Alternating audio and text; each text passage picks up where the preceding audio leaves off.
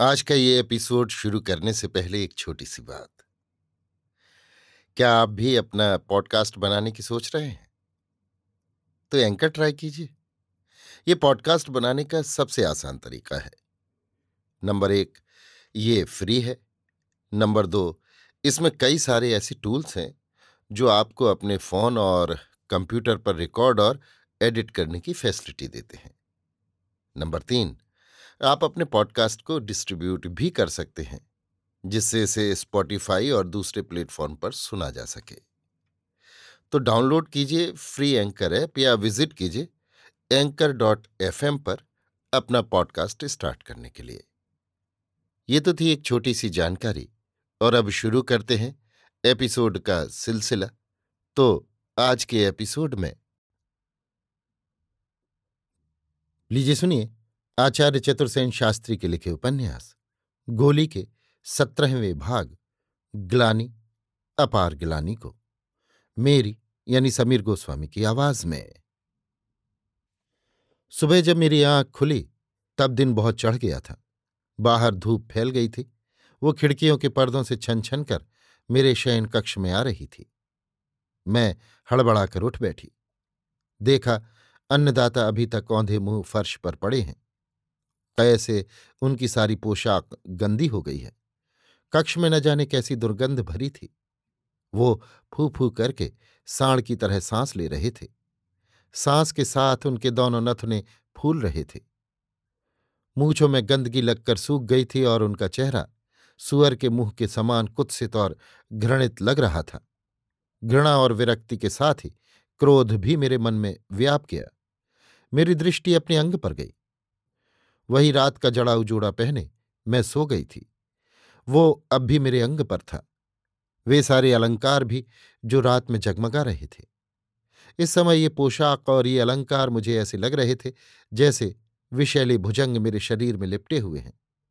मैंने नोच नोच कर ये सब अलंकार फेंकने आरंभ कर दिए। पोशाक भी उतार कर फेंक दी। मेरा मन हो रहा था कि पेट में कटार भोंक लूँ या छत से कूद पड़ूं। इसी समय अन्नदाता की आँखें खुली। एक बार उलट पलट होकर वो उठ बैठे। अदब कायदा में सब भूल गई। चुपचाप पलंग पर पड़ी उन्हें देखती रही। उन्होंने खड़े होने की चेष्टा की। एक बार तो ऐसा प्रतीत हुआ जैसे वो अभी गिर पड़ेंगे। परंतु उन्होंने उन्मत्त की भांति दोनों हाथ पसार दिए। मसहरी का डंडा उनके हाथ में आ गया। उसी का सहारा लेकर वो उठ खड़े हुए। एक बार वो मसहरी पर झुके भी, पर फिर संभल गए। अपनी हथेली मुँह पर रखकर उन्होंने दो तीन जमहाइयाँ ली। फिर उन्होंने दोनों हाथों से सिर दबा लिया। ऐसा प्रतीत होता था कि एक एक करके उन्हें रात की सारी बातें याद आ रही थीं। शायद सिर का असह्य दर्द उन्हें बेचैन कर रहा था।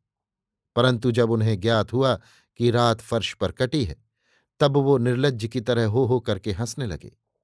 उन्होंने आप ही आगे बढ़कर झारी से पानी गिलास में उड़ेला और उसे वो गटागट पी गए। जो बचा, उसे सिर पर उड़ेल लिया। उन्होंने एक प्रकार से बड़बड़ाते हुए कहा, उफ, सिर दर्द से फटा जा रहा है। रात कुछ ज़्यादा पी ली। इतने में उनकी नज़र सामने लगे, कद्दे आदम आईने की ओर गई। अपनी मूछों को, मुँह को और पोशाक को कै की गंदगी से लथपथ देख, उन्होंने नाक सिकोड़कर ऊपर की पोशाक उतार फेंकी और फटे बाँस जैसी भर्राई आवाज़ में किसुन को पुकारा। किसुन और केसर ने शयन कक्ष में आकर महाराजा की पोशाक बदली, हाथ मुँह धुलाया। मैं पत्थर की मूर्ति की भांति पलंग पर सिकुड़ी पड़ी, ये सब देखती रही। जब वो किसुन के कंधे का सहारा लेकर चलने लगे, तब मेरी ओर देखकर धीरे से कुछ घबराई सी, कुछ झेंपी सी आवाज़ में बोले, कुंवरी से कहना नहीं चंपा। और वो चले गए। कक्ष में रह गई मैं और केसर। हम दोनों एक दूसरे को ताक रही थी। हमारी उस नज़र में बहुत से प्रश्न थे, बहुत से उत्तर थे, बहुत से चित्र थे, बहुत सी झांकियाँ थीं, अपने भूत और भविष्य की। हम दोनों जन्म अभागिन नारियाँ, जो एक दूसरी को असीम प्यार करती थीं, एक दूसरे पर असीम विश्वास करती थीं। यहाँ सर्वथा असहाय अवस्था में पराश्रित उपस्थित थीं। मुझे ऐसा लग रहा था, जैसे मैं अथाह समुद्र में डूबी जा रही हूँ। मेरा कोई रक्षक नहीं है, कोई सहायक नहीं है। जैसे जीवन का चिराग बुझ गया हो और चारों ओर अंधेरा ही अंधेरा नज़र आ रहा हो। एक ही दिन में मेरा सारा सुहाग समाप्त हो गया। कल मैं कैसे ठाट बाट से आई थी और आज? एक एक करके मेरी आँखों में रात के सारे दृश्य घूम गए। वे रंगीन जल से नाच रंग, हीरे, मोती, जशन, जगमग और फिर कै और गंदगी से भरी राजा की देह। जिसे हम अन्नदाता कहते हैं, जिसे लोग महाराजा धीराज कहते हैं, जिसका दर्शन ईश्वर के दर्शन के समान पवित्र माना जाता है, जिसकी कृपा दृष्टि से जीवन सफल हो जाता है। वही राजा हमारे भाग और सर्वस्व का धनी, गंदे कुत्ते की भांति शराब के नशे में बेहोश यहाँ फर्श पर पड़ा रहा। छी छी, कैसी लज्जा की बात है। उस दिन गढ़ी में जब प्रथम दर्शन हुए थे, कैसे मैंने इसे देवता की भांति माना था। ओह, उस दिन ये व्यक्ति कितना महान और मैं कितनी तुच्छ दासी थी। आज तो जैसे वो एक अधम कीड़े से भी निकृष्ट लग रहा था। राजा के प्रति सारा सम्मान, सारी प्रतिष्ठा का भाव मेरे मन से त्रोहित हो गया। एक ऐसी घृणा और वितृष्णा से मेरा मन भर गया कि जिसका अंत न था, पर हर बार मुझे अपनी असहाय अवस्था का ध्यान आता था। मैं बारंबार अपनी स्थिति पर विचार कर रही थी। न जाने मेरा अब क्या होगा। मुझे कुछ सूझ ही न रहा था। वो सुनहरा छपर खट जैसे मुझे काट रहा था। महल के रंगीन झरोखे ऐसे लग रहे थे जैसे मेरी कब्र हो। जीवन का मुझे बड़ा मोह था। बड़े बड़े हौसले बड़ी बड़ी हौस बड़े बड़े चाव मैंने अपने मन मंदिर में सजाए थे। मैं आखिर कच्ची उम्र की एक बालिका ही तो थी। अभी मैंने दुनिया का देखा क्या था। और यौवन की देहरी पर पैर पड़ते ही विधि विडंबना से जैसी घटनाएँ आ घटी। उस सबने मेरे विचारों को कहाँ का कहाँ पहुँचा दिया था। परंतु आज तो मेरी चिंता का ओर छोर न था। मैं नहीं जानती थी कि अब क्या होने वाला है अच्छा या बुरा। मैं अब इसी भय से अधमरी हो रही थी कि कुंवरी को मुँह कैसे दिखाऊँगी। मैंने केसर की गोद में मुँह उठाकर कहा, अब क्या होगा केसर? केसर ने धैर्य बंधाते हुए कहा, जो होना होगा हो जाएगा।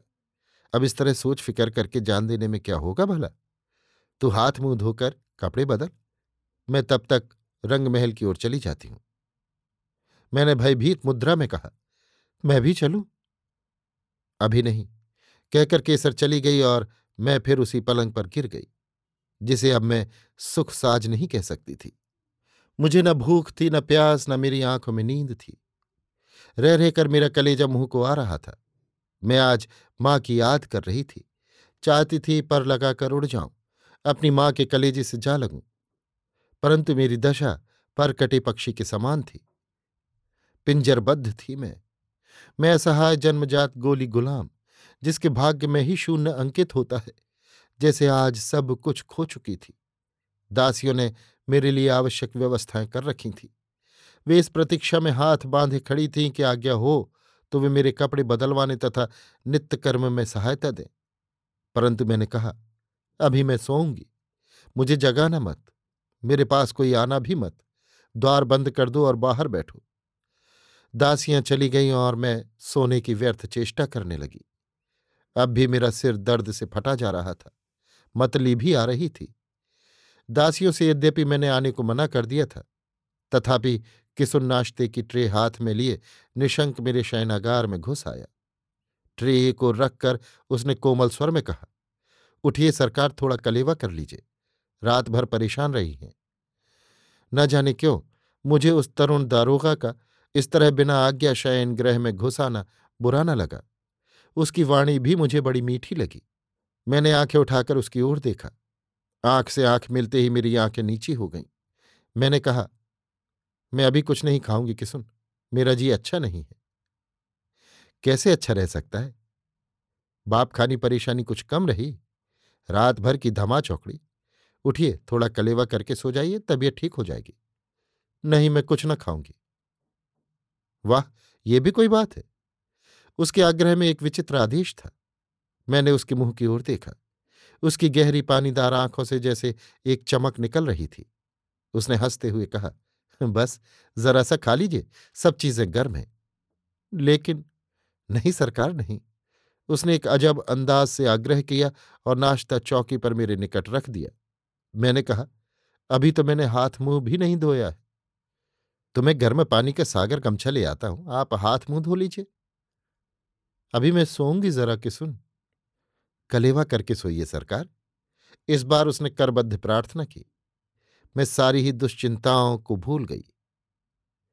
मुझे हँसी आ गई। मैंने हंसकर कहा, इतनी जिद क्यों कि सुन? सरकार ये राजा का घर है। हम गुलाम चाकर हैं। राजा की मर्ज़ी कब कैसी हो जाए कौन जानता है। सो जैसा अवसर आए, हमें सबके लिए हाजिर रहना चाहिए। हमारे बाप दादे भी सदा से यही करते चले आ रहे हैं। हमें भी यही करना चाहिए। इतना कहकर उसने फुर्ती से एक तकिया मेरे सिरहाने लगा दिया और गंगा सागर में गर्म पानी, गमछा और चिलमची ले आया। हाथ मुँह धोकर मैंने कलेवा किया। किसुन ने पान के दो बीड़े मुझे देकर जैसे संतोष की सांस ली। अब सरकार आराम करें। वो गंदे पानी से भरी चिलमची लेकर जाने लगा तो मैंने धड़कते कलेजे से कहा, उधर क्या हो रहा है किसुन रंग महल में? नई रानी बहुत नाराज़ हो गई हैं। उन्होंने ड्योढ़ियों पर पहरा बैठा दिया है। दरबार से भी उन्होंने मुलाकात नहीं की। अब क्या होगा किसुन सब ठीक हो जाएगा सरकार। ये तो राज परिवार में होता ही रहता है। उसने मुस्कराकर एक भेद भरी दृष्टि मुझ पर डाली। उस दृष्टि ही में जैसे वो मुझे तसल्ली दे रहा था। उसकी बातों से मुझे ढांढस हुआ। जी चाहता था उससे और बातें करूँ। वो बहुत अच्छा लग रहा था। किसी मर्द से इस प्रकार बातें करने का मेरा ये पहला ही अवसर था। उसकी विनय, चातुर्य, तत्परता और स्नेहासिक आँखों ने जैसे मुझ पर जादू कर दिया था। एक अभूतपूर्व सुख की लहर मेरे मन में उस उद्विग्न अवस्था में भी व्याप गई, पर मेरे मुँह से और बोल न फूटा। वो धीरे से द्वार का पर्दा ठीक करता हुआ चला गया। बहुत देर तक मैं भांति भांति के विचारों में डूबती उतराती रही। फिर मैं सो गई। अभी आप सुन रहे थे आचार्य चतुर्सेन शास्त्री के लिखे उपन्यास, गोली के सत्रहवें भाग, ग्लानी, अपार गिलानी को, मेरी यानी समीर गोस्वामी की आवाज़ में।